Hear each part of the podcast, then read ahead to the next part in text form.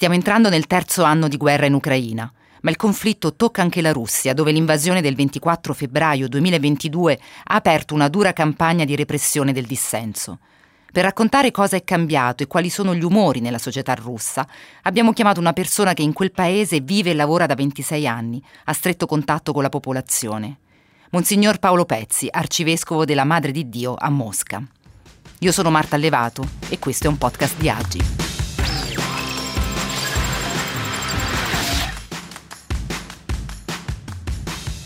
Secondo anniversario della guerra in Ucraina cade in un momento in cui sulla Russia arriva una notizia che, seppur attesa da molti, è stata recepita come scioccante, la morte dell'oppositore Alexei Navalny in carcere. Ecco, quello che volevo chiederle è come è stata accolta nella sua comunità e in generale in Russia questa notizia. Ma direi che innanzitutto si è venuto a sapere immediatamente eh, di questo la notizia è rimbalzata immediatamente sui mezzi di comunicazione. Eh, la reazione, direi, eh, a mio parere eh, positiva, è, che non c'è stata un'indifferenza, cioè non, questo evento, la morte di Alexei, non, non ha lasciato indifferenti. A me personalmente ha provocato eh, grande dolore no? e tristezza. E devo dire che in questi giorni ho, ho anche riflettuto insomma, sull'opportunità che forse è mondiale, no? ma come dire, di una attenzione, di una umanizzazione che occorre eh, dell'ambiente delle carceri. Ecco, è interessante questo dato sulla indifferenza, perché di solito invece noi eh, tendiamo a mh, mm, dipingere l'opinione pubblica russa, l'elettorato come apatico, spesso anche cinico e concentrato su se stesso, sulla sopravvivenza, forse anche questo in questa fase. Questo mi sembra sbagliato, sì, questo mm-hmm. mi sembra una, una, un giudizio o insomma una, una reazione, una, una opinione molto superficiale e non corrispondente alla realtà, mi permetto di dire. Ecco, quindi come possiamo invece descrivere se c'è una parola o un esempio che le viene in mente e, e se si può parlare di un cambiamento in questi due anni del, dell'umore della società russa, anche solo nella comunità di, di, dei cattolici o dei cristiani in generale, eh, se c'è una eh, maggiore richiesta di pace, se lei avverte un, uh, un cambiamento rispetto, mh, mm, mi ricordo insomma all'inizio della guerra c'era forse ancora più spaesamento che eh, che altro. Ecco, qual è il dato con cui si può descrivere oggi lo stato d'animo dei russi davanti al secondo anniversario della guerra? Ma direi, eh, direi duplice. Eh, da un lato, eh, adesso non pretendo avere una, un giudizio esaustivo evidentemente, quindi si riferisce diciamo così, alla gente con cui, con cui, mi vedo, con cui mi incontro.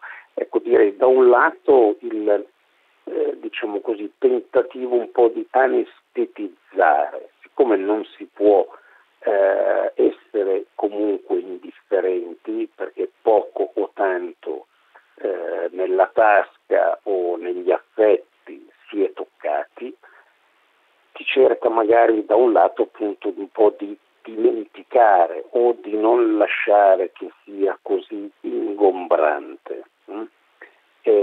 Dall'altro eh, c'è come una, una domanda, ecco, forse non, o perlomeno eh, non esplicita di pace, c'è più un pregare, un domandare, eh, questo sì, con insistenza che avvenga la pace e adesso anche in Terra Santa bisogna aggiungere, e, mm, e, e, ecco, più una domanda che ha un sapore biblico, no? cioè fino a quando, no? fino a quando, Signore, durerà, eh, durerà tutto questo? Ecco, questo è un po' più, non dico sconfortante, ma è una domanda eh, veramente accorata.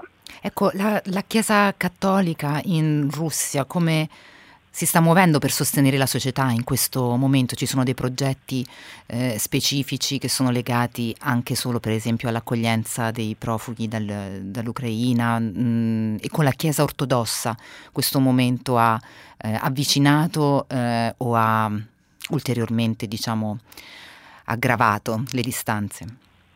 Dunque, eh, diciamo questo che eh, il, mm, lo sforzo, se vogliamo chiamarlo così, della Chiesa, eh, della Chiesa cattolica, della, sì, nostra comunità è eh, duplice eh, alla radice, cioè da un lato prendere coscienza che in situazioni eh, incerte, di, difficile, di, cui, di cui è difficile vedere il futuro, la prospettiva, è importante imparare ad esserci, esserci portando la propria testimonianza. E quale testimonianza? Questo è il secondo aspetto, la testimonianza di un perdono incondizionato. No? Quello che io predico e che continuo a predicare ormai da quasi due anni eh, è appunto eh, come dire, di ricucire rapporti tra di noi, riallacciare i rapporti nelle, nelle famiglie, eh, nelle parrocchie, nelle comunità. Le Caritas parrocchiali hanno fatto un buon lavoro, numericamente non molto elevato, ma un buon lavoro appunto nell'accoglienza eh, dei eh, diciamo così, profughi, migranti, adesso non so eh, come meglio definire, comunque delle persone, visto che abbiamo a che fare con persone concrete, provenienti dalle aree dove c'è il conflitto. Ecco. Il Papa è accusato di essere troppo debole nella denuncia dei crimini del Cremlino in Ucraina. Le accuse arrivano anche dalla Chiesa cattolica in Ucraina. Ecco, quanto la guerra sta creando divisioni anche dentro le comunità cristiane e in generale invece in Russia come ha visto il, l'impegno del Vaticano per una pacificazione? Innanzitutto um, è, vero che qui in Russia ci sono voci che si oppongono no, al Papa, ma eh, direttamente riguardo al conflitto in Ucraina eh, non ci sono state in realtà molte critiche o opposizioni.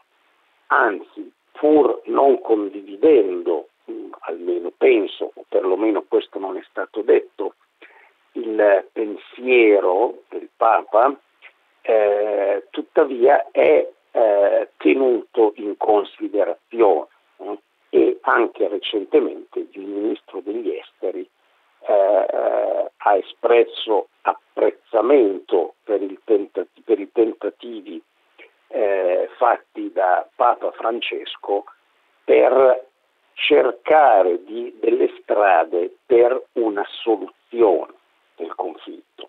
Come va avanti questo eh, impegno diplomatico della Santa Sede, visto che insomma, abbiamo assistito alla visita del Cardinal Zuppi eh, sia in Russia che in Ucraina? Ci sono nuove iniziative di cui si può parlare o ipotizzare eh, che riguardino appunto la pacificazione in Ucraina e l'impegno vaticano?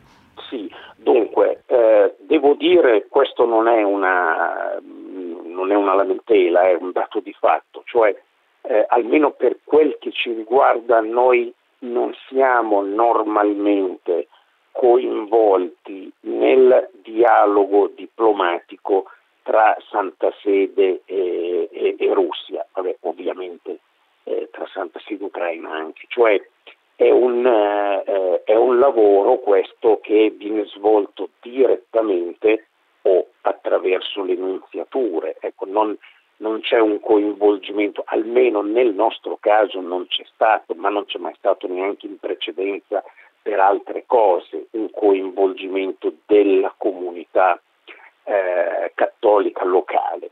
Eh, quindi io non saprei dire eh, se si muove come si muove.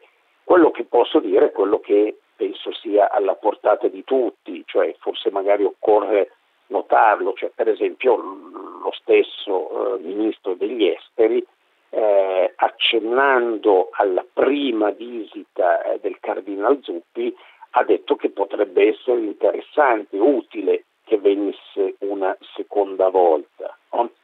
Ecco, e io mi sono, diciamo così, non dico intromesso, ma ho fatto presente che in, in, questa, in, quest, in questa, prospettiva io eh, ribadisco una cosa che dissi già eh, un anno fa, forse adesso non ricordo, e cioè che eh, è importante il coinvolgimento del fattore religioso, dei leader religiosi delle diverse religioni in, eh, in questa vicenda, perché eh, possono eh, dare magari un contributo che eh, i, i, politici non è che non possano vedere, ma per loro forse potrebbe essere più difficile. Ecco. Capisco che questo adesso anche con il conflitto in Terra Santa eh, può diventare più complicato. La guerra ha generato una dura repressione anche dentro la Chiesa ortodossa, con sacerdoti sospesi per aver pregato per la pace, come il caso più eclatante di padre Uminsky a Mosca. Ecco, ci può commentare questa situazione? Ma eh, diciamo questo, preferisco non entrare ecco, nella, in merito a, a giudicare ecco, come eh, la Chiesa ortodossa si pone, perché mh, mm, personalmente mi sembra non corretto. Ecco. Sì, volevo dirle invece una cosa che mm, questo, questo lo, si, si, può dire, cioè a me personalmente, ma per un rapporto personale che io ho con, eh, con padre Alexei Uminsky, eh, questo, questo mi ha molto addolorato. Ecco, questo, questo è, un, è un dato di fatto. Come ultima domanda, Eccellenza, volevo un suo messaggio per questa Pasqua che arriva mentre si entra nel terzo anno di guerra. Sì, eh, dunque quest'anno la, diciamo così, il destino, insomma, comunque il, eh, il tempo vuole che eh, festeggiamo uh, la Pasqua con una, mh, mm, con una, differenza che è, penso, la più grande eh, storicamente, cioè praticamente quando noi festeggiamo eh, la Pasqua, la Chiesa ortodossa entra in Quaresima, mh, eh, grosso modo, cioè la Pasqua ortodossa quest'anno è in maggio, per noi invece è il 31 marzo e quindi eh, c'è, mh, mm, c'è, c'è questa, eh, questa, distanza che indubbiamente, che indubbiamente si nota. La Pasqua è un evento di risurrezione, un evento di vittoria, è un evento che ha sconfitto, cioè il, il male. Ecco, questa è è una certezza, una fonte di speranza per, uno, eh, per qualcuno che ci creda o una fonte di attesa eh, per qualcuno che non ci creda, cioè ognuno anela alla vittoria del bene sul male. Grazie a Monsignor Pezzi, grazie a tutti voi ascoltatori. Vi do appuntamento al prossimo podcast di Agi. Scopri tutti i podcast di Agi. Scarica la nostra app Agi Prima.